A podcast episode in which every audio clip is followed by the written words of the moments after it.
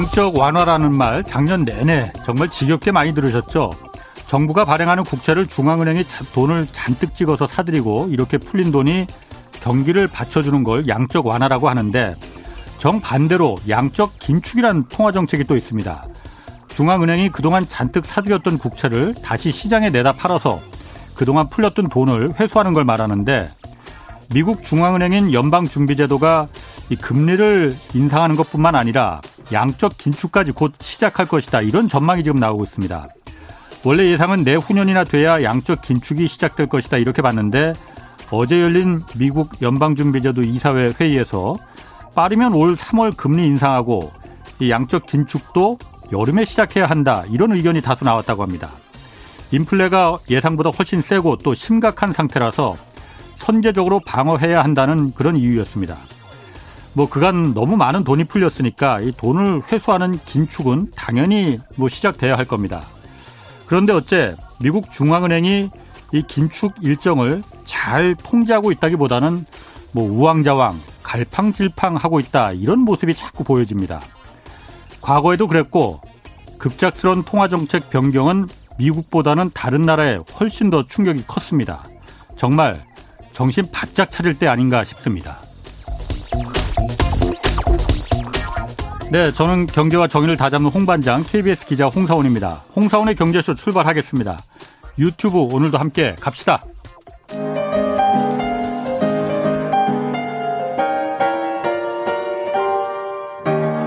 대한민국 최고의 경제 전문가와 함께 합니다. 믿을 만한 정보만 쉽고 정확하게 전해드립니다. 홍사원의 경제쇼. 네, 중국의 올해 경제 성장률이 5% 내외로 낮아질 거다 이런 전망이 나오고 있습니다. 뭐 중국 우리한테 매우 중요합니다. 우리와 최대 교역국이니까요. 그래서 오늘과 내일 양일에 걸쳐서 2022년 어, 중국의 경제 전망과 주요 이슈 자세히 좀 살펴보겠습니다. 안유화 성균관대 중국대학원 교수 나오셨습니다. 안녕하세요. 네, 안녕하세요. 새해 복 많이 받으시고요. 네, 새해 처음 만나네요.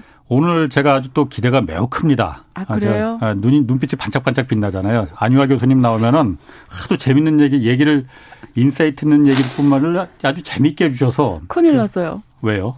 어떤 애가 앉았는데 앉아서 상태가 별로 지금 안 좋은데 어떻게 하지? 이거 최선을 다할게요. 어, 얼굴보다는. 네. 이 네. 그 뇌생 남자는 뇌생남이라고 하고 아 그래요? 그 뇌가 이제 아, 섹시한 그런 아. 안유아 교수님은 그런 쪽이니까 감사합니다. 아, 뭐 얼굴 너무 신경 쓰지 마시고 안 드셔도 괜찮습니다. 네. 자 먼저 네. 한국은행이 네. 중국의 올해 경제 성장률이 한 5% 정도로 네. 예상보다 낮아질 거다 이렇게 전망을 했어요. 네. 그 일단 이유가 뭡니까? 그 작년 그러니까 2020년에 코로나 터지고 났, 고요 예. 어, 작년까지 중국의 우리가 3대 성장 엔진 예. 투자, 음. 소비, 수출이잖아요. 예. 3대 성장 엔진 가운데서 중국 경제를 지금까지 끌어온 거는 2 년 동안에 코로나 이 2년 동안에 주로 수출이었어요. 네. 네. 그런데 올해부터는 어쨌든 앞 두 해보다 코로나 상황이 점점 좀 나아질 거 아니에요. 예. 그러면 유럽이라든가 저기 동남아 이런 국가들이 생산이 정상화가 되면 예. 주로 중국에서 원래 수출이 안 되던 것도 코로나 기간에는 중국만 돌아가는 바람에 중국에서 음. 다 수입해 갔잖아요. 그렇죠. 근데 저쪽 공장들이 돌아가면 이제는 상당 부분이 그쪽에서 공급망이 해결이 되면서 음. 중국 수출이 줄어들게 생기죠. 예. 그러면 올해는 투자, 소비, 수출 가운데서 수출이 전 2년보다는 떨어지고 음, 그럼 예. 투자하고 소비가 올라와 줘야 되는데요. 네. 어, 뭐 아시겠지만 중국 소비는 지금 최근 2년 동안 최악이거든요. 예. 소비는 전혀 살아나지 않는 바람에 중국이 CPI가 굉장히 낮게 나오거든요. 소비자 물가 그럼 투자로 가야 네. 되는데 예, 예. 중국의 투자는 사실 지방 정부 주도로 음. 돌아왔어요. 예. 근데 지금 지방 정부가 부채가 뭐 잘 아시겠지만 워낙 커요. 워낙 크고 예. 지금 거의 펀치 게임으로 새로운 어, 대출로 또 이자를 감고 이러면서 오다 보고 오다 예. 보니까 사실상 여력이 없습니다. 예. 그럼 올해 투자 우리가 어, 기대할 수 있는 성장 엔진은 중앙 정부에서 예. 국채를 발행해서 음. 중앙 정부 레버리지 낮으니까 네네. 그래서 주로 중앙이라는 게 큰 국가 국가 측면에서 해야 되는 인프라 투자들 예. 어, 이런 아. 것들에서 투자 상당 부분을 많이 할 것 같아요. 예. 근데 그거는 한계가 있겠죠. 한계가 있겠죠. 투자 아. 성장 엔진으로 가는 거는. 네. 그래서 올해는 이 3대 성장 엔진 가운데서 소비와 이 수출은 상대적으로 어, 기대가 크지 않고 중앙정부의 인프라 투자를 기대하고 있는데 예. 사실 투자가 중국에서 성장 엔진 가장 크게 역할한 게 부동산이었습니다. 그렇죠. 근데 아. 부동산이 헝다 사례가 터지면서 이제는 부동산 투자가 엄청난 타격 받았기 때문에 예. 투자의 성장 엔진도 중앙정부의 인프라 투자로 가기에는 굉장히 한계가 있어요. 전체 네. GDP에 대한 공헌도가 이- 중앙정부 인프라 투자가 뭐 5분의 1도 안 되거든요. 네. 그러니까 사실은 올해 경제 성장에 대해서 중국 내 오피니언 리더들, 경제학자들, 이코노미스트, 그러니까 메인 싱크탱크라든가 예.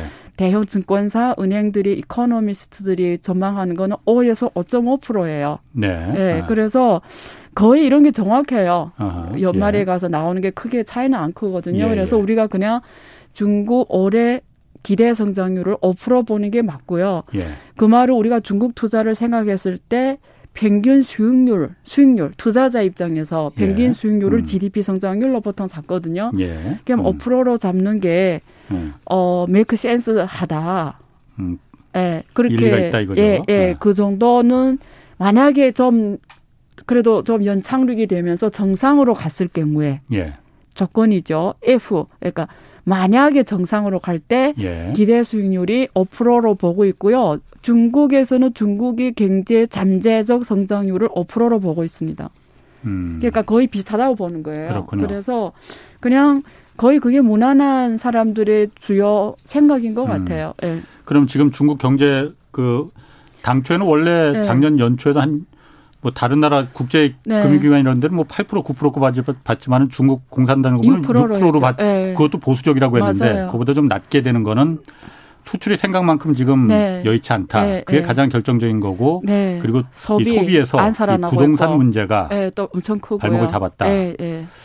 그럼 그 부동산 문제는 네. 지금 어쨌든 헝다 사태에서 네. 이게 뭐 그러니까 그 전부터 계속 곰고 있었는데 네. 헝다 사태로 이게 드러나 버린 거잖아요. 촉발이 된 거죠. 네. 일단 헝다 사태는 지금 어떻게 돼가고 있습니까? 요즘도 뉴스에서는 안 보이던데 잘. 그게 그게 맞는 거예요. 왜냐면 생각해 보세요. 중국 예. 정부 입장에서는 헝다 사례가 너무 오히려 중국의 상당 부분의 국민들이 헝다 이런 이렇게 된 거 잘 모를 수가 있어요. 어떤 사람들이 음. 알 수가 있냐면 예, 헝다 부동산을 분양받은 사람들. 예, 예. 그다음에 어. 그 분양받은 사람들이 지금 집을 못 받게 됐잖아요. 네네. 그럼 그 주변의 일가 친척들, 아하. 친구들 정도 알겠죠. 예. 근데 전 14억 인구로 봤을 때 과연 헝다 이 사례에 대해서 음. 심각 우리처럼 심각하게 생각하는 사람이 많지는 않을 거예요. 예. 주요 원인은 언론에서는 이걸 굉장히 중점으로 다루는 걸 못하게 하겠죠. 음. 이번에 그 하이난도에 있는 그 헝다 그 시티도 지금 다 폭발했거든요. 예. 그 정도로 지금 폭발시켰거든요. 아하. 그 정도로 헝다는 그냥 간단하게 보면 이제는 정부가 이미 관리에 들어갔기 때문에 예, 예. 끝났다고 보면 되는데 헝다 자체는 그 우선 기업 끝났죠. 자체는 네, 이제 어. 끝났고요. 근데 단지 중국 정부가 제일 우려하는 이 사태가 커지거나 음. 부각되거나 네. 제, 최대한 조용히 smooth하게 이게 물밑에서 진행 정리가 되는 걸 원하겠죠. 음. 네. 그런데 안 교수님이 네. 작년 12월에 그 경제쇼에 나오셔서 경, 경, 기억력이 너무 좋으세요. 그거 네. 하나로 제가 살아남았다니까요. 그러니까요. 하, 너무 다 기억하고 계셔. 작년 12월에 네, 올해 3월에 네. 중국 경기가 어떻게 될지 결정 난다. 맞아요. 그러면서 그거 비싼 답이라서 그때 답을 제대로 잘 안 하셨어요. 그런데 수지가 맞아야 되니까. 어, 그 3월이라고 못 네. 박은 이유가 네. 어쨌든 부동산 경기를 중국 정부가 어떻게 이걸 해결을 하느냐라고 오케이. 네. 하셨거든요. 네. 뭐 아직 3월은 안 됐습니다. 그런데 네. 지금 한 한 달 정도 지났으니까 네. 지금 봤을 때는 어떻습니까? 그러면은 우리 중- 기자님이 물어볼 거 알고 예, 기억력이 좋으시니까 네. 올때 택시 타고 올때 예, 또 고민하고 있었잖아요. 네. 오늘은 꼭 물어볼 거야, 아마 어. 이러면서. 그래서 또 새해고 하니까 선물을 드려야 되잖아요. 예. 아 선물 좋다. 아, 그래서 예, 조금 더 디테일하게 드릴게요. 예, 어쨌든 작년 하반기부터 특히 말일부터 중국 정부가 돈을 풀고 있잖아요. 예. 지수율 지금 두 번 넘게 내렸고 지금 올해 상반기만 한 세 번 넘게 내릴 것 같고요. 예. LPR도 이제 지금 이미 금리 인하 시작이 됐고요. 네, 우대 대출 금리. 예, 예. 그래서 작년에 제가 3월에 얘기 드린 거는 그게 어, 경제 거시경제적으로 이게 효과가 나오는 통계에 아. 잡히는 거는 한 1분기 지나야 된다. 그래서 예. 그 말씀 드렸고요. 그 많은 사람들이 그 만약에 미국이 어 진짜 우리가 예측하는 한 5월 정도 되면 적어도 5월 지나면 미국에서 이제 긴축으로 들어가잖아요. 막 금리 인상하고 막 이러면 3월부터 들어간다는 얘기 있어요. 근데 요즘에 점점 부정적이에요. 3월은 좀 이르다. 아, 알겠습니다. 그래서 한 5월 아. 혹막 여름이라는 얘기도 있고. 예. 어쨌든 우리가 5월로 생각했을 때 네. 어, 그러면 3월에 하면 너무 늦지 않냐. 이렇게 생각할 수도 있잖아요. 네. 그좀 빨리 할 수가 없냐. 이런 호기심이 있을 거 아니에요. 투자자들 입장에서는. 왜냐면 올해 지어서는 포트폴리오를 또 구성을 해야 되니까. 예. 그래서 좀 미리 할 수 있는 거는 사실 이- 이번 1월 달에 예. 뭘 보면 아냐면 두 개의 대출 데이터를 보면 알아요. 대출 데이터. 대출 중국은 데이터. 미국하고 달리 예. 이 돈이 중앙에서 풀면 어떻게 사회로 들어가냐면 대출을 통해서 예. 미국은 별로 안 먹혀요, 이게. 근데 예. 중국 같은 경우는 간접 금융 시장이다 보니까 무조건 상호은행을 통해서 실물 경제에 돈이 들어가요. 지방 정부의 상업은행. 예. 예. 그럼 보세요. 중앙에서 돈 풀었어요, 이미. 예. 근데 그게 문제는 일단은 돈 풀었다는 건 상호은행이 대출할 수 있는 공간이 더 커졌다는 그 그렇죠. 이상 그 이하도 아니에요. 예, 예. 근데 상호은행이 어, 더 많이 대출할 수 있는데도 안 할 수 있어, 일단. 상호은행이. 어, 그 은행 마음대로니까. 왜냐면 어. 어디 경제가 별로 낙관적이지 않으면 그 대출을 담당하는 책임자 입장에서는 괜히 대출해줬다가 이게 부, 뭐뗄 부실 대출이 있고. 되면 안 되잖아요. 예, 그래서 예. 그 담당자가 하기 싫을 수도 있고 아하. 아니면 그 기업들이 대출을 안 받아갈 수 있죠. 예. 왜냐하면 경기가 이처럼 지금 잘 안 살아나고 있고 불확실하고 아직도 코로나 오미크론이고 뭐이고 예, 하면서 예. 끝날 기세 안 보이는데 예. 내가 왜 어, 위험물 불소가 대출을 음. 받아가지고 실물 경제에 투자하겠어요. 불확실한데. 네. 그러면 네. 다 관망 장치를 취할 거란 아, 말이죠. 예. 그래서 올해에 보면은 특히 중국 부동산이 중국 GDP가 투자가 올라오려면 부동산이 자라나야 돼요. 네. 그래서 중앙정부에서 돈 푸는 메시지가 뭐냐면 중국 국민들한테 말하, 말하는 거예요. 야, 다시 부동산을 사라 이거거든요. 지금 부동산 경찰이 오면 중국 경제가 경찰이고 오잖아요. 그런 시그널을 던지는데 제가 지난해 말한 것처럼 이게 중국 국민들이 아직도 부동산 신화를 믿겠냐 이게 중요하다라고 말씀드렸잖아요. 예, 예. 그러니까 금리는 낮췄는데 예. 그럼 중국 국민들이 야 역시 부동산은 중국 정부가 안 포기해 또 다시 올라가는 사이클이 올 거야 해서 그 은행 가서 부동산 담보 대출을 할 거 아니에요. 만약에 예. 그게 살아났다면 그래서 네네. 제가 3월로 얘기 드린 그렇죠. 게 그때 가서 보면은 중국 국민들이 부, 부동산 불패 신화가 무너 앉았는지 그걸 알 수가 아하. 있다고 예, 했는데 예. 사실 1분기 개인 신용 대출하고 예. 가계 담보 대출 있잖아요. 네. 하고 그 기업 대출 예. 이게 증가율을 보면 알거든요. 예. 이게 만약 증가율이 사람 못 난다 예. 이러면 정부의 이런 통화 완화 정책이 이미 실물 경제 경제 주체들한테 안 먹힌다라는 거예요. 뭐 음. 뭐더 돈을 더 풀어도 실제 운- 플레이하는 플레이한 사람들이 그 돈을 안 받고 뭐 실무 투자를 안 하고 이러면 의미가 없는 거죠. 개인들이 부동산 분양 안 받아가면 개발 개발 기업들이 은행에서 대출해서 땅을 사가지고 예. 집을 세워도 개인들이 대출 안 해가면 그 분양이 안 되는 거잖아요. 예, 예. 그러니까 그런 데이터는 대출 데이터에서 나와요. 음. 그래서 중국이 항상 제일 중요한 데이터가 M2 있고요. 그 다음에 신용대출, M2라는 건 시중에 화폐 유통 예, 화폐 유동량. 예. 그 다음에 그 기업 신용 대출하고 그 다음에 개인 음. 가계 담보부 대출 네. 이 증가율을 보면 사실 1월 달 정도의 대초 아 그럼 또 1월 말에 저를 부를 것 같은데 이 말을 하면 또 아, 불러야겠네. 또 기자님이 아, 아. 아, 그때 그랬잖아요. 어떻게 보세요? 또 이러면서. 자, 안 교수님, 그러면 네. 제가 궁금한 거 있어요. 네. 중국 정부가 네. 그러니까 안 교수님 말씀하신 대로 3월 아니면 1월 말에 네, 네. 이 중국 정부가 지금 돈을 좀 긴축으로 하다가 네. 다시 야 이거 좀 경제에 너무 성장에 지금 지장을 받는다 그래서 그렇죠. 다시 부양 쪽으로 그렇죠. 살짝 틀었잖아요. 네. 이 어쨌든 처음에 중국 정부가 긴축으로 들어간 거는 네. 중국의 산업 구조가 여태까지 맞아요. 부동산에 너무 기형적으로 돼서 맞아요. 이거는 매우 안 좋은 방향이다. 이게 그렇죠. 지속 가능하지 않다. 그러니까 그렇죠. 이 고리를 이참에 끊어야 된다라고 네. 해서 부동산에 대한 대출 규제나 이런 걸 잔뜩 집어넣어 갖고서는 그게 지금 홍다 사태로까지 이어지는 거잖아요. 네. 그런데 지금 다시 네. 야 이러니까는 너무 급하게 우리가 갔나 보다 중국 정부가. 그렇죠. 그러니 네. 이보 전진을 위해서 일부 후퇴하기 위해서 네. 어, 부동산에 잠깐 돈을 좀 풀어주자 했는데 네. 이러면은 만약 중국 국민들이 어 역시 중국 정부는 부동산은 포기 안 해. 그렇죠. 그래서 부동산에 다시 또 그냥 이게 열 불이 붙어버리면은 그렇죠. 도라미 타불이 돼 버리는 거잖아요. 그렇죠. 그럼 중국 전체적인 장기적인 그렇죠. 어떤 그렇죠. 구조 이런 거에는 매우 부정적인 거 아니에요? 그게 과거 10년에 왔던 길이에요. 사실 중국 정부가 2010년부터 이미 문제의 심각성을 느꼈어요. 예. 그래서 중국의 2010년 중국 경제 성장률이 2010년 제 3분기에 최고치를 찍어요. 10.6%가 예. 10.6%로 찍고 예. 지금까지 이렇게 내려왔거든요. 예. 근데 그때 이미 중국 정부에서 그걸 느껴 가지고 공급처 계획을 그때부터 시작을 해요. 그러니까 예. 산업 구조 조정을. 아. 근데 10년 동안 이렇게 이렇게 어, 주, 어 중국은 늘 이랬어요. 딱 긴축하면 경제가 죽고 또 죽으면 아 이러면 안 돼. 풀면 살아나고. 예. 그러면 또 이게 또 늦어지니까 또 다시 잡을 지금 이게 10년 동안 반복하면서 결국은 제가 지난번에 말씀드린 것처럼 산업 구조조정의 가장 좋은 기회를 잃었어요. 왜? 예.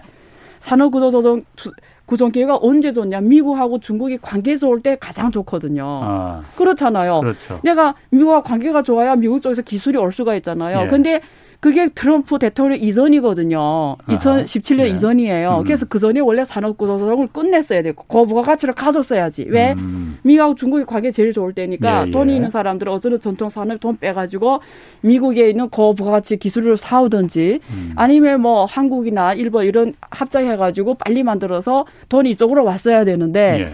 그 트럼프 이전에 그 황금기를 놓친 거죠. 근데 늘 부동산 경찰이 와서 그랬던 거예요. 그 그거를 못 참았구만. 예, 그걸 못 이겨낸 그 거예요. 조그만 조금의 그 위기감을. 그러니까 좀 그러니까 이스라엘 공짜가 없는 거예요. 아파도 정말 딱 예. 한국이 한국은 어떻게 했냐면 IMF라는 게 와서 와서 그렇죠. 예. 그냥 구조를 바꿨죠. 구조 조정 당하겠는데 어떻게 보면 그때 있던 사람 엄청난 고통을 겪었지만 예. 한국이 장기 발전에는 그때 확실하게 맞습니다. closing 된 거죠. 전통 예, 예. 효율성 없는 기업들이. 예. 원래 그렇게 가야죠. 아니 그러면은 네. 지금 3월 달에 예를 들어 다시 네. 부동산 경기가 막 살아나고 네. 성장이 그것 때문에 다시 좀그 smooth하게 연착륙 하면은 네. 중국 경제로 봐서는 그게 좋다고 말할 수 있는 거예요? 저는 제일 안 좋은 상황이죠. 수치적으로는 그러니까 지금 좀 아프더라도 그렇죠. 그걸 견뎌내고 구조를 거기 들어간 부동산에 들어간 돈을 빼서 그렇죠. 정말 혁신적인 다른 산업 구조에 네. 넣는 게 네. 원래 중국 정부가 시진핑 정부가 하려던 거였잖아요. 그렇죠. 그래서 지금 작년에 빅테크 규제를 했잖아요. 예. 어, 결국 교육, 엔터, 게임, 도박, 네. 뭐 이런 이런 사람들이 지금 다 일자리, 특히 교육 같은 경우는 한 천만 명의 일자리를 잃잖아요. 예. 이럴 때 부동산도 지금 타격 받았잖아요. 예. 그러면 돈을 너무 죄버리면. 예. 나라 전체가 죽어버리는 거예요. 예. 왜냐하면 사람 다 일자리를 잃으니까 소비 능력이 떨어지는 데다가 예, 예. 부동산도 완전히 무너져 버리고 이러면 이게 안 되는 거지. 그러니까 지금 정부에서 다시 돈을 푸는 거예요. 음. 그러면서 때릴 애들을 계속 때리고. 그러니까 음. 이게 이렇게 가는 거죠. 이렇게. 음. 예. 그러면 또 한 가지 좀 궁금한 게 있습니다. 예. 뭐그 어쨌든 중국은 지금 그래서 잠시 일시적으로 이보 전진을 위해서 일보 후퇴하기 위해서 좀뭐 음. 음. 경기 부양 돈을 음. 좀 푸는 쪽으로 다시 방향을 음. 좀 바꿨는데 네. 다른 나라들은 미국도 그렇고 한국도 그렇고 음. 지금 이제 긴축하겠다고 그렇죠. 지금 하는 거잖아요. 네. 정반대잖아요. 그렇죠. 아, 괜찮습니까, 그거? 어디, 그래서 아. 재밌는 게 뭐냐면 2008년이 금융위기 왔을 때전 그렇죠. 세계가 샥이 왔는데 예. 중국이 전, 전 세계 경제를 다시 연착륙시키는 역할을 했어요. 예. 8, 8조 위안이라는 돈을 풀었단 말이죠. 예. 실제는 더 많이 나갔고요. 예. 그래서 전, 전 세계 경제의 구조, 구원 역할을 한 거지. 예. 그래서 사실상 한국은 가장 빨리 그때 금융위기 어려움 쪽에서 가장 빨리 일어날 수 있었던 거는 중국이 있었기 때문이거든요. 예. 그, 그것처럼 그때 당시에 어, 중국이 그런 역할을 했고요. 예. 그러면 지금은 또 어떤 상황이냐. 놀랍게도 역사가 반복된 거죠. 음. 미국이 돈을 왕창 풀다가 이게 인플레이션 압력이 너무 커버리니까 예. 지금 긴축을 할 수밖에 없는 미국도 그렇죠. 사실 trade-off 예상중이에요. 예. 경제가 가려면 돈을 계속 풀어야 되는데 이게 인플레이션 못 빼기는 거예요. 그래서 다시 지금 긴축으로 갔는데 예. 문제는 세계 경제가 어떻게 되는 거지 이러면 엉망이 되잖아요.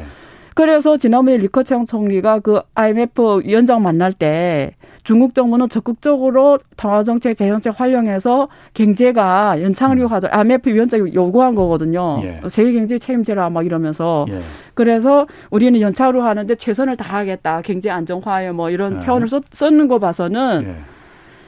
어 어쩌면 어쩌면 또 다시 한번 그게 연출이 된 거죠. 그러니까 또 어. 중국이 또 어, 어차피 중국은 전 세계 공장이고 어, 아. 전 세계 경제의 3분의 1을 중국이 하거든요. 성장의 예. 3분의 1을 중국이 아하. 해요. 현재. 예. 그러면 다시 한번 세계 경제가 세계 경제를 위해서 아니 그렇다기보다 아. 놀랍게도 그 캐릭터에 또 왔다라는 거지. 그러니까 또 2018년 그 경제 위기 그리고 예. 그때하고 지금 똑같이 예. 상황이 되는 거잖아요. 예. 근데 미국은 긴축하고 그렇죠. 중국은 풀고 그런데. 그런데 그때 그 역할을 할 수 있냐는 다른 문제예요. 왜냐하면 중국의 경제 플레이들이 그때 플레이들이 아니라는 거지. 예. 대표 선수가 부동산 기업이었잖아요. 근데 아. 부동산 기업이 지금 다 죽게 생겼잖아요. 예. 하나도 지금 잘 가는 기업이 없어요. 예. 그 다음에 중국 사람들이 지금 뭐죠? 이렇게 막 규제를 때리고 또 옛날처럼 일자리도 많지 않고 예. 지금 엄청난 그 취업 압박과 소비 능력이 많이 떨어진 거죠. 예. 그래서 돈을 푼 데서 중국이 정말 이제 앞에서 분석한 대로 갈수 있는 다른 문제라고요. 아. 그래서 올해는 혹 어떤 이들은 올해 경제 위기가 어 가장 커질 것이다 이렇게 말하는 사람도 있어요. 예. 글로벌 환경이 지금 통화 정책 환경도 안 좋고 예.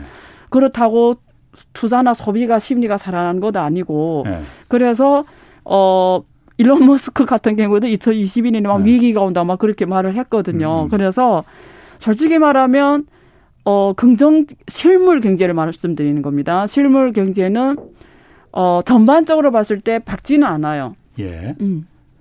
실물 경제는 음. 그리고 제가 그러면은 안 그래도 지금 미국하고 중국하고 네. 거꾸로 가는 거 네. 얘기하니까 제가 얼마 전에 안 교수님 그 다른데 네. 그 요즘 벌떡 일어선 그 3프로 TV에서 네. 출연하신 걸 제가 한번 봤거든요. 어 정말요? 이 얘기를 하셨어요. 네. 제가 그거 보고 오늘 꼭 물어봐야겠다 했거든요. 오 진짜요? 그러니까 네. 미국과 중국이 네. 서로 으르렁대고 좀 겉으로는 싸우잖아요. 네. 근데 미국은 맞아요. 금리를 내리고 긴축으로 들어갈 테니까 그렇죠. 이러면 세계 경제가 다 맞아요. 죽을 소니 맞아요. 중국 니네들이 좀 여유가 맞아요. 여력이 있으니 그런 가능성이 좀 이렇게 하면 있다. 안 될까? 서로 맞아요. 짜고 치는 거 아니냐? 네. 그 제- 그런 가능성이 가능성이, 있다고 서로? 보는 거죠. 진짜로? 예, 서로 그- 이렇게 으르렁거리고 어디- 싸우는데? 예, 근데 그게 무료로 할거 아니잖아요. 예. 중국 정부가. 예. 그게 무슨 요구를 했겠지. 그 중에 하나가 관세 인하입니다. 그러니까 제니 델런 재무부 장관이 네. 중국 관세 네. 이거 일부 부분은 저 그렇죠. 고율 관세 풀어줘야 된다고 그렇죠. 그럼 그걸 당근으로 선물로 준 거예요 그러면? 그래서 제가 올해 제가 전망하는데 올해 미국하고 중국 관계에서 관전 포인트는 관세 인하예요. 관세를 할 진짜 거- 인하해 주느냐 안 예, 예, 해주느냐? 할 것 같아요. 제 아. 생각에는 하는 게 할 거예요. 그래야만이 중국도 수출로 수출길이 좀 트여서 더 숨통이. 좀 그렇죠. 튄다 이거죠. 서로 윈윈이 되는 거죠. 아까 서로. 말씀하셨듯이 중국, 미국도 중국 좋고. 수출이 안 되니까 예, 미국도 인플레이션 압력이 떨어질 거고요. 중국도 좋고. 미국은 인플레이션 압력이 관- 예. 중국 관세를 내려주면 왜 떨어집니까? 관세라는 게 뭐죠? 들어갈 네. 때 관세만큼 물가가 20% 그렇죠. 붙는 거잖아. 예, 25%가. 예. 그게 다 CPI예요. CPI. 소비자 물가 지수에 다 반영이 된다 예, 이거죠. 예. 관세 떨어지는 만큼 네. 미국의 인플레도 떨어질 테고 그렇죠. 예. 또 중국도 그럼 경제가 어느 정도 부담이 좀 사라져서 거죠. 부담이. 미국이 긴축을 하더라도 그렇죠. 중국이 좀 부양을 하면은 그 역할을 해 주는 거죠. 쿠션이 될 수 있다 네, 이거죠. 네, 네. 진짜 서로 그렇게 물 밑에서는 저는 그럴 가능성이 할까? 높다고 생각하는 게 예. 이미 그 어, 팀이 만들어졌거든요. 그러니까 예. 미국과 중국 간에 이런 서로 조화롭게 문제 풀, 풀자는 팀이 뒤에 만들어졌어요. 공개한 사실은 아닌데 예. 서로 관계에 대한 이런 조정을 할 수 있는 이 팀이 만들어서 서로 계속 이런 논의하며 가거든요, 지금. 그래서 어. 어 저는 충분히 가능성이 있다고 보죠. 아니 그런데 그렇게 팀까지 만들고 우리 사이좋게 지내자 이렇게 하는데 뭐 알- 지난번 알래스카에서도 그렇고 만나면 서로 으르렁대고 쌍욕하고 막 그거 아세요? 싸우잖아요. 네. 부부간에 관심이 없으면 안 싸워요. 그래요. 똑같은 문제예요. 사람이 제일 무서운 게 뭔지 네. 알아요? 무관심. 아, 싸우지 아, 예를 들면 데- 댓글에 저를 네. 엄청 욕하잖아요. 그건 관심이 있는 거예요. 아, 그, 아, 댓- 댓글이 하나도 없는 게 슬픈 거지. 네. 똑같은 똑같은 사실이에요. 맞습니다. 네. 자, 그러면은 그 그리고 또 중국의 그 물가 상승률이 제가 네. 궁금한 게 좀 몇 가지가 있어요. 네. 하여튼 우리나라에 직접적으로 중국 물가 지금 아, 소비자 물가는 사실 그렇게 높지가 않아요. 2.3%. 어. 예, 그런데 11월 생산자 데이터. 물가가 예. 공장에서 이 생산 원가 이 물가는 엄청 높잖아요. 이건 뭐 13%막 예, 이렇게 맞 나오더라고요. 13.6%. 예.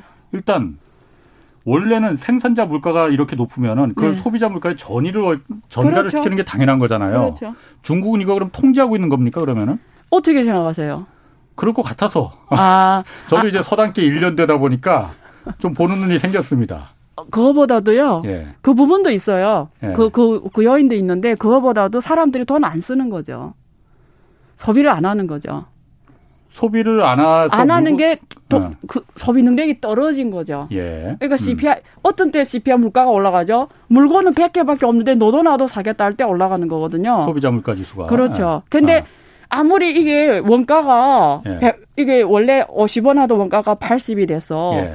그래서 100원짜리를 120에 내놨어. 예. 근데 사람들 아무도 안 사. 예. 그럼 120이 돼도 상관없는 거죠. 왜냐면 예. 어, 어차피 누가 안 사니까. 예. 그러니까 소비 능력이 떨어졌다는 거 말이에요. 중국의 CPI가 음. 그러니까 이 이게 가- 고- 공급鏈에서 이 원자재 우리가 그업 업에서의 원자재 상승이 지금 소비단이 안 왔다라는 거는 예. 소비가 살아 못 났다는 의미이기도 해요. 어, 응. 소비가 살아나지 못했다. 그렇죠, 그렇죠. 사람들이 지금 소비 능력이 그러면은 그 소비자 그래서 소비가 살아나지 못해서 음. 소비자 물가를 그렇게 소비자 물가가 그렇게 낮다면은 음, 공 만드는 회사 기업 입장에서는 네. 어쨌든 생산자 물가는 지금 13%만 이렇게 높아졌는데 그렇죠. 원가가 그렇게 그렇죠. 올라갔잖아요. 올라갔으니까 네. 이걸 전가시키지 못하면은 중국 내 기업들의 경쟁력은 그만큼 계속 떨어질 거 아니에요. 질문 잘 하셨어요. 그래서 예. 중국 기업들과 인터뷰하잖아요. 예. 질문하잖아요. 예. 역대 가장 어려운 지금 경제 예. 상황이라고 말을 해요. 예. 앞에 위- 우리가 외환위기 왔었고 금융위기 왔었잖아요. 예. 그때보다 훨씬 어렵다고 해요. 어, 유럽 대선위기 때보다 더 어렵다고 하거든요. 그래요? 그래서 중국 기업들은 지금 가장 어려운 혹한기를 가고 있어요. 음, 혹한기다 지금이. 예. 그러니까 말씀하신 대로 이 마진은 확 줄어들었죠. 예. 돈벌 데가 별로 없는 거죠. 음, 예, 지금. 그렇군요. 예. 아, 그 7916님이 아까 그 기- 중국의 금리 관련해서 네. 중국은 왜 기준금리를 따로 정하지 않고 우대금리를 기준금리로 이게 가름하나요? 이렇게 물어보셨거든요.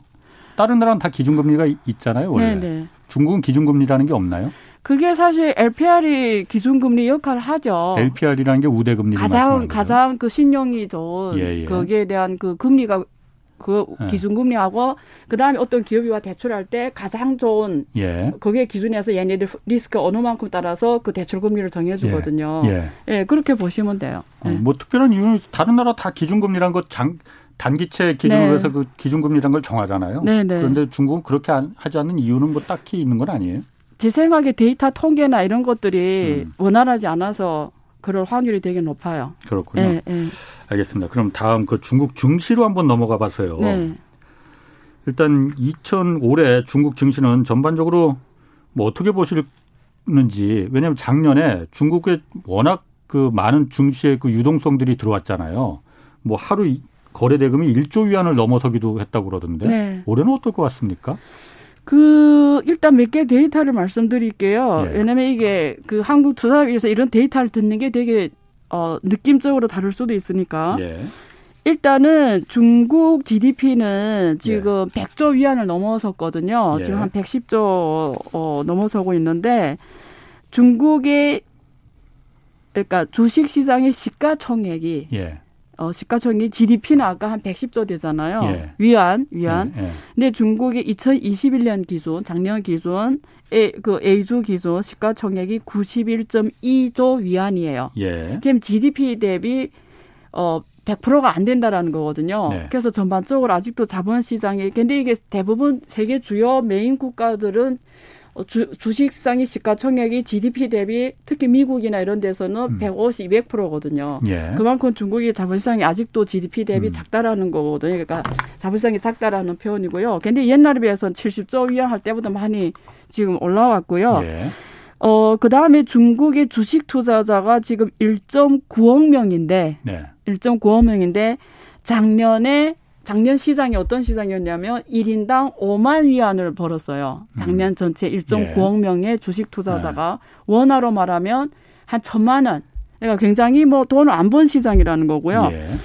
근데 특히 지금 여기 가장 테러반 숫자는 홍콩 주식 시장이에요. 음. 잘 아시겠지만 이슈들이 컸잖아요. 예. 예. 홍콩 주식 시장이 작년에 지금 홍콩 위안화로 홍콩 달러로 11조 위안이 줄어들었어요. 달러라면 한 2조 한국 GDP만큼 없어졌어요. 예. 시가총액이. 그리고 거기서 중국 개념의 기업들이 있잖아요. 예. 거기 뭐 텐센트라든가 뭐 이런 음. 중국 개념의 주식들이 어 8,600억 달러 날아났어요 시가총액이. 예. 그 중에서도 인터넷 기업들이 인터넷 빅테크 기업들은 700억 달러가 시가총액이 날아났어요. 네. 그래서 알리바바나 텐센트는 거의 몸값이 뭐 네. 절반으로 됐고요.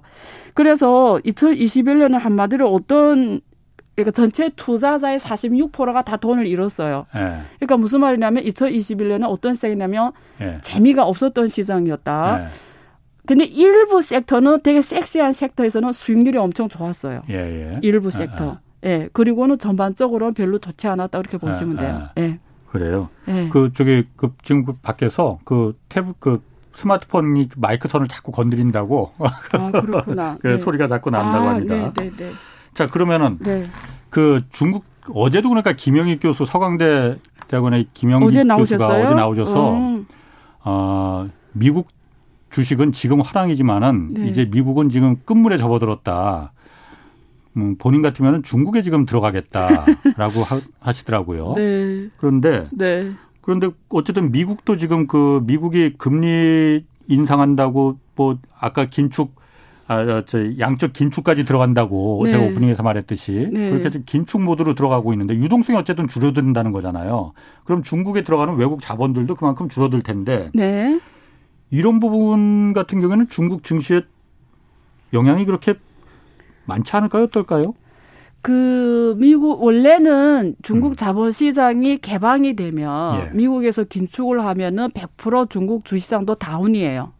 어, 떨어진다고요. 예. 갈 수가 없다고요. 예. 한국이 완전 개방이다 보니까 돈이 들어갔다 나갔다 하면서 예. 미국에서 긴축을 합하려면 전체 한국 주시장의 그 유동성 장세가 안 좋아지거든요. 예. 근데 중국은 자본시장 이 개방이 안 됐다는 거는 자금이 들어가고 나가고가 이게 안 된다는 거죠. 아, 예. 그러니까 중국 주식시장에서 외국인이 투자 비중이 음. 5% 미만이거든요. 예. 예. 그래서 외국 미국이 미국이 지금 머리 아픈 게 그거예요.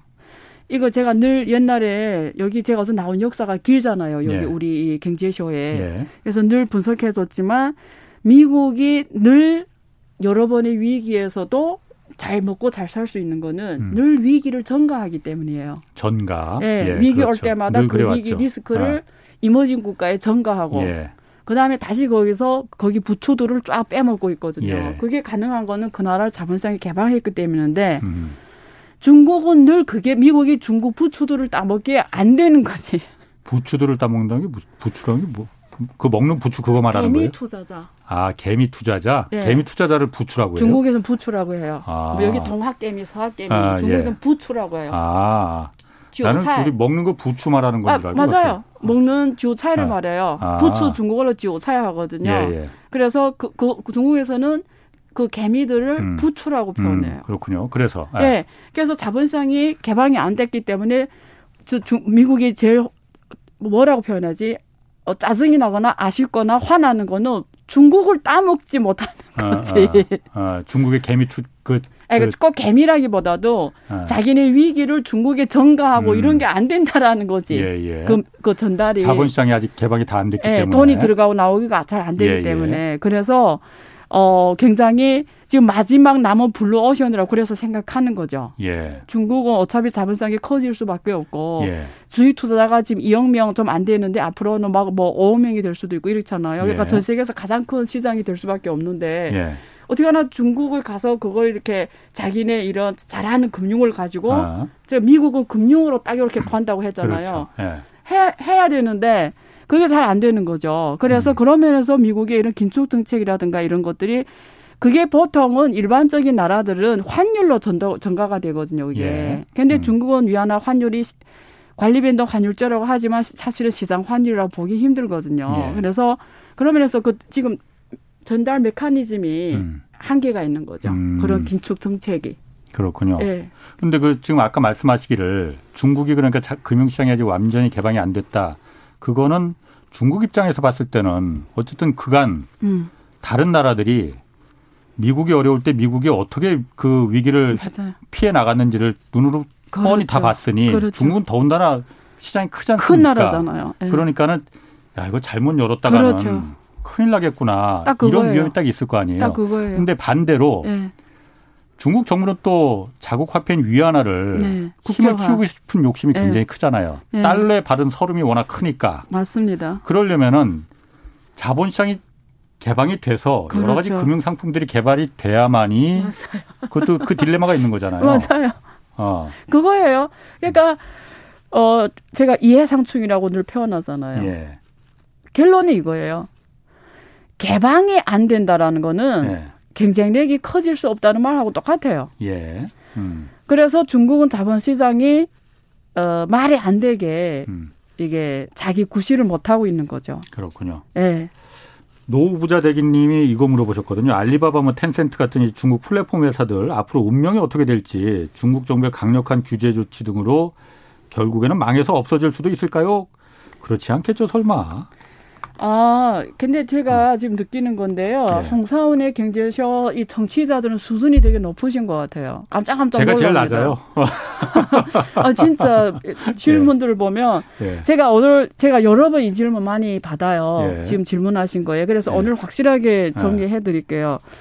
어, 일단 예. 당연하죠. 알리바바든 텐센트든 없어진다는 건 말이 안 돼요. 예. 결국 없어지는 게 중국 공산당 정부한테도 좋은 게 없어요. 그렇죠. 그리고 아. 이미 알리바바 주주의 절강성 정부가 들어왔어요. 예.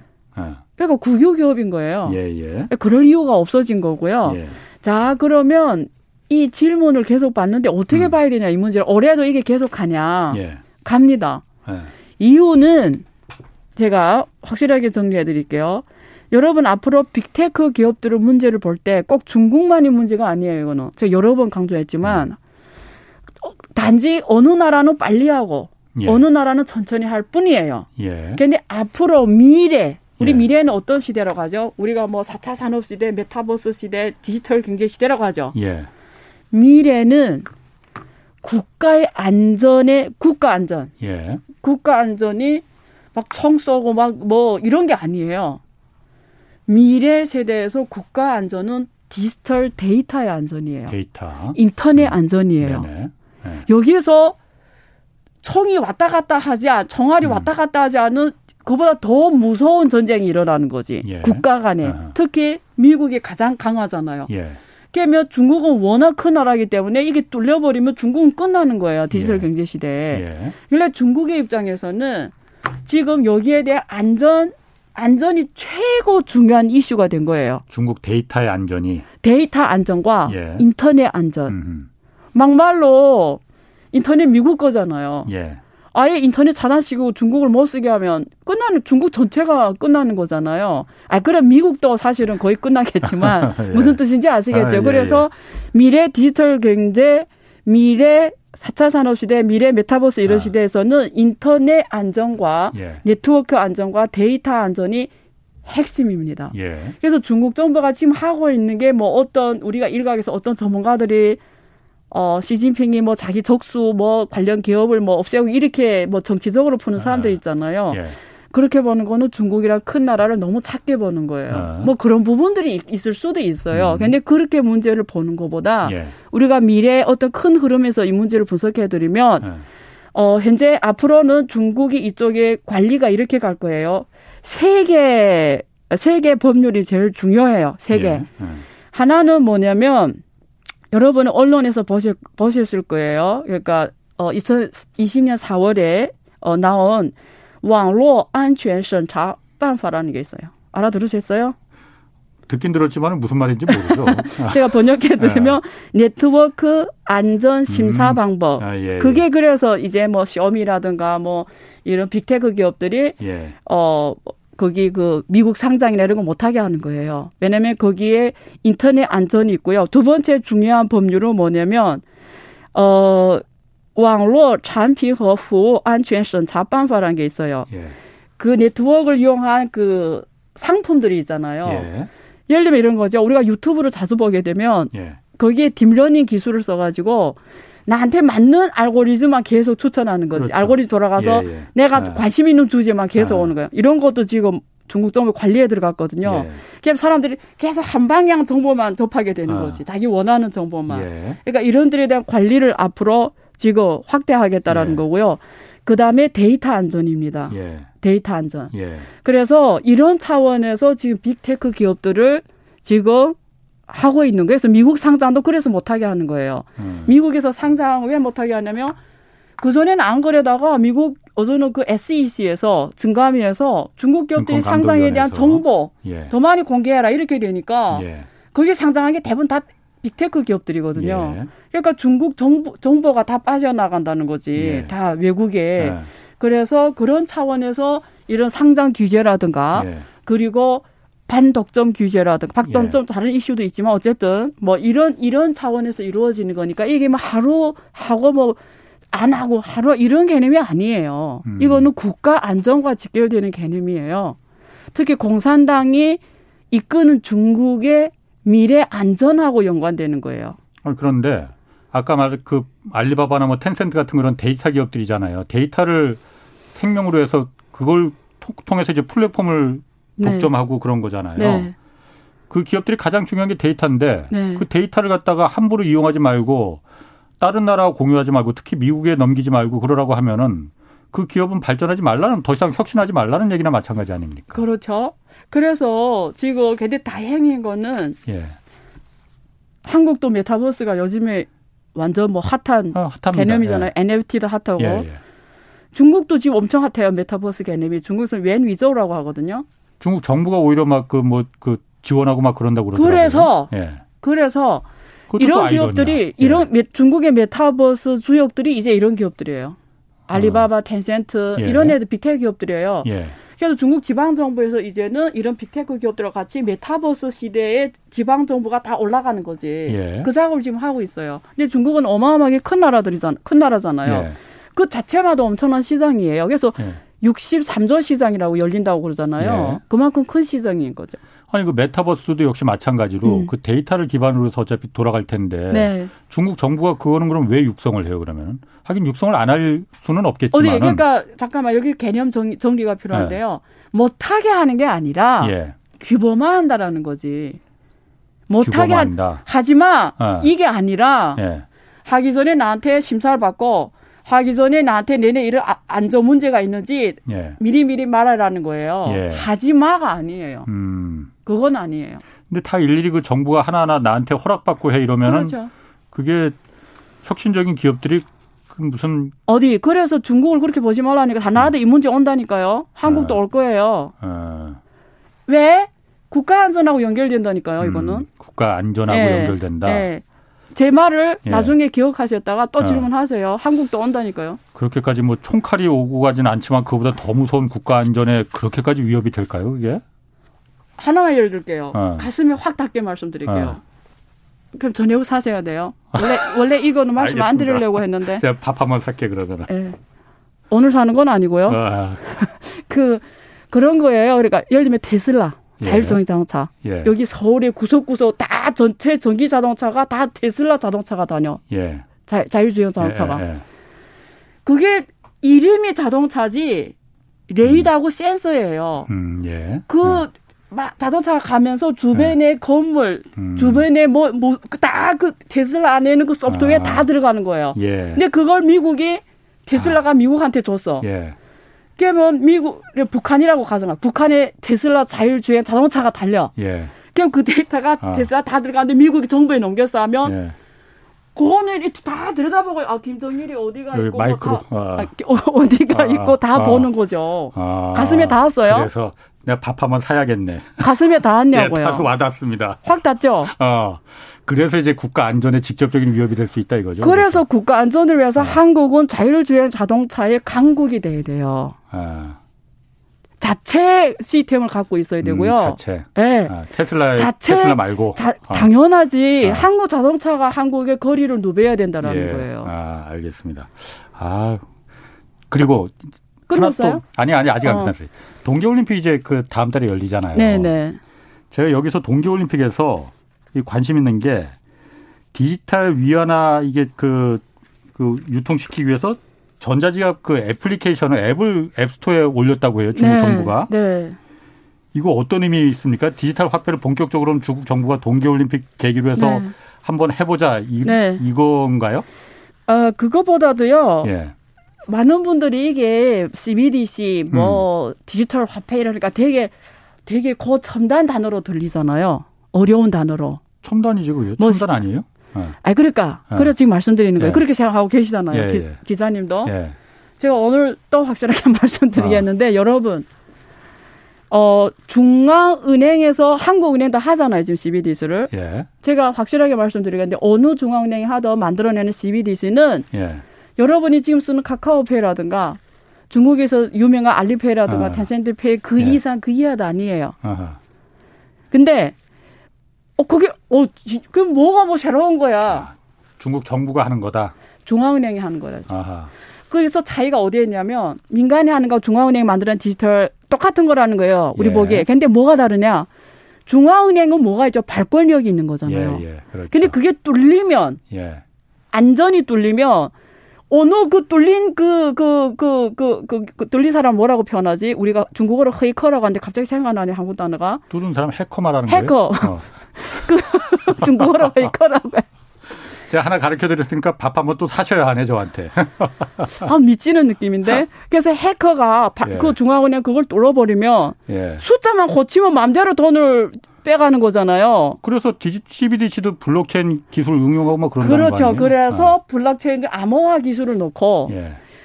확실한 건 중앙은행에서 만드는 이거는 절대 뚫리면 안 되는 거야. 그렇죠. 그래서 가장 큰 차이가 안전이에요. 예. 예. 그래서 암호화 기술을 쓰는 거고요. 예. 그래서 많은 나라에서 아직도 못 하고 있고요.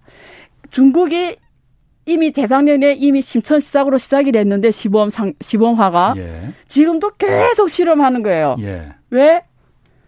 해봐야 되는 거지. 문제 터지면 안 되니까. 또 무슨 문제가 발생할까? 그래, 이번에는 올림픽에서 또 이런 시나리오 한번 써보고, 예. 계속 써봐서 문제를 계속 발견하는 거지. 어디서 예. 뚫릴까? 이거. 절대 뚫리면 안 되는 거, 이거는. 예. 그런 문제 있지. 똑같아 앱이에요. 그냥 이게 음. 이제 블랙 이런 데 들어가서 알리페이나 뭐 카카오페이나 쓰는 거 똑같아요. 아. 네. 그러면은 중국 정부는 네. 그걸 왜 자꾸 계속 해보려고 하는 거예요? 민간만 그냥 하게 놔두지 왜 중국 정부가 그거 뚫리면 정말 국가가 크게 책임을 져야 되는 거잖아요. 그것도 확실하게 말씀드릴게요. 어. 가슴에 확 닿게. 궁금하시죠? 오늘 가슴 여러 번 뚫리네. 예를 들면 예. 디지털 통화라는 거는 딱 현금을 대체하는 거예요. 예. 그럼 기사님이 내가 미국을 돈 들고 나가. 예. 그러면 이게 트렁크에다가 해관을 건너가는데 예. 얼마 이상 못 갖고 나가게 하잖아요. 예. 그런데 디지털 앱에 예. 얼마 있는지 해관이 어떻게 알아요? 내 앱에 그냥 돈이 현금이 이 안에 있는 거잖아요. 예. 그럼 내 현금을 들고 나가는 게 좋아요. 그냥 앱에 그냥 현금이 이 앱으로 돼 있잖아요. 앱으로 들고 나가는 게 편하죠. 그럼 중국 정부에서 베네핏이 뭘까요? 위안화 국제화가 편리해지는 거지. 음. 위안화가 해외에서 유태 많이 유통이 되는 게 너무 예. 쉬운 거지. 예, 예. 아. 지금 외국인도 이번에 올림픽에서 외국인도 중국 핸드폰 번호만 있으면 그걸 다운받고 쓸 수 있어요. 아, 중국 디지털 위안화를 예, 예. 아, 외국인들도 쓸수 있게 해줬던 예, 거죠. 이번에 그래서 아. 동계 올림픽 그거 처음 하는 거예요. 예. 그러니까 또 거기서 해보는 것도 무슨 문제 발생할까? 예, 예. 전달이 됐죠? 오늘 너무 많은 거 음. 알려준다. 그러면은 그 네. 미국이 엄청 싫어할 텐데. 말씀하신 대로 위안화 국제화를 미 위안화를 달러에 대항하기 위해서 그런데요. 뭐 여러 번 얘기가 나왔지만은 그런데 네. 중국이 그, 미국이 그래서 이번에 올림픽 그 보이, 외교적 보이콧 한다고 그러는 걸까? 정치 얘기 네. 저는 안 하겠습니다. 네, 네. 그런데 네. 한 국가의 통화가 국제화가 되냐는 본질적으로 그 국가의 신용 문제예요. 예. 한 국가의 통화가 국제화된다는 말은 이쿠어 예. 같다. 그 국민이 국제화가 돼야 되고요. 음. 국민이 소질이 국제화가 되고 그 국가의 기업들이 국제화가 되고 예. 그 국가의 기술이 국제화가 돼야 되고요. 예. 세계에서 경쟁력이 있어야 신용인 거예요, 결국. 그렇죠. 그렇죠. 이게 맨날 들고 아. 나가기 편하다서 되는 게 아닙니다. 아. 아. 전달이 그렇군요. 됐죠? 알겠습니다. 시간이 그렇게 많지 않은데 한 가지만 더 그럼 아, 만약 디지털 위안화가 된다면은 네. 가상화폐는 그게 긍정적인 영향은 안 되겠네요. 상관이 없어요. 상관없어요? 네. 왜 그, 상관이 그 풀려면 시간 걸리는데 어떻게 하지? 20초만 간단하게 왜 상관없는지 한마디로 말하면 가상화폐는 특수 예. 필요한 층이 있어요. 예.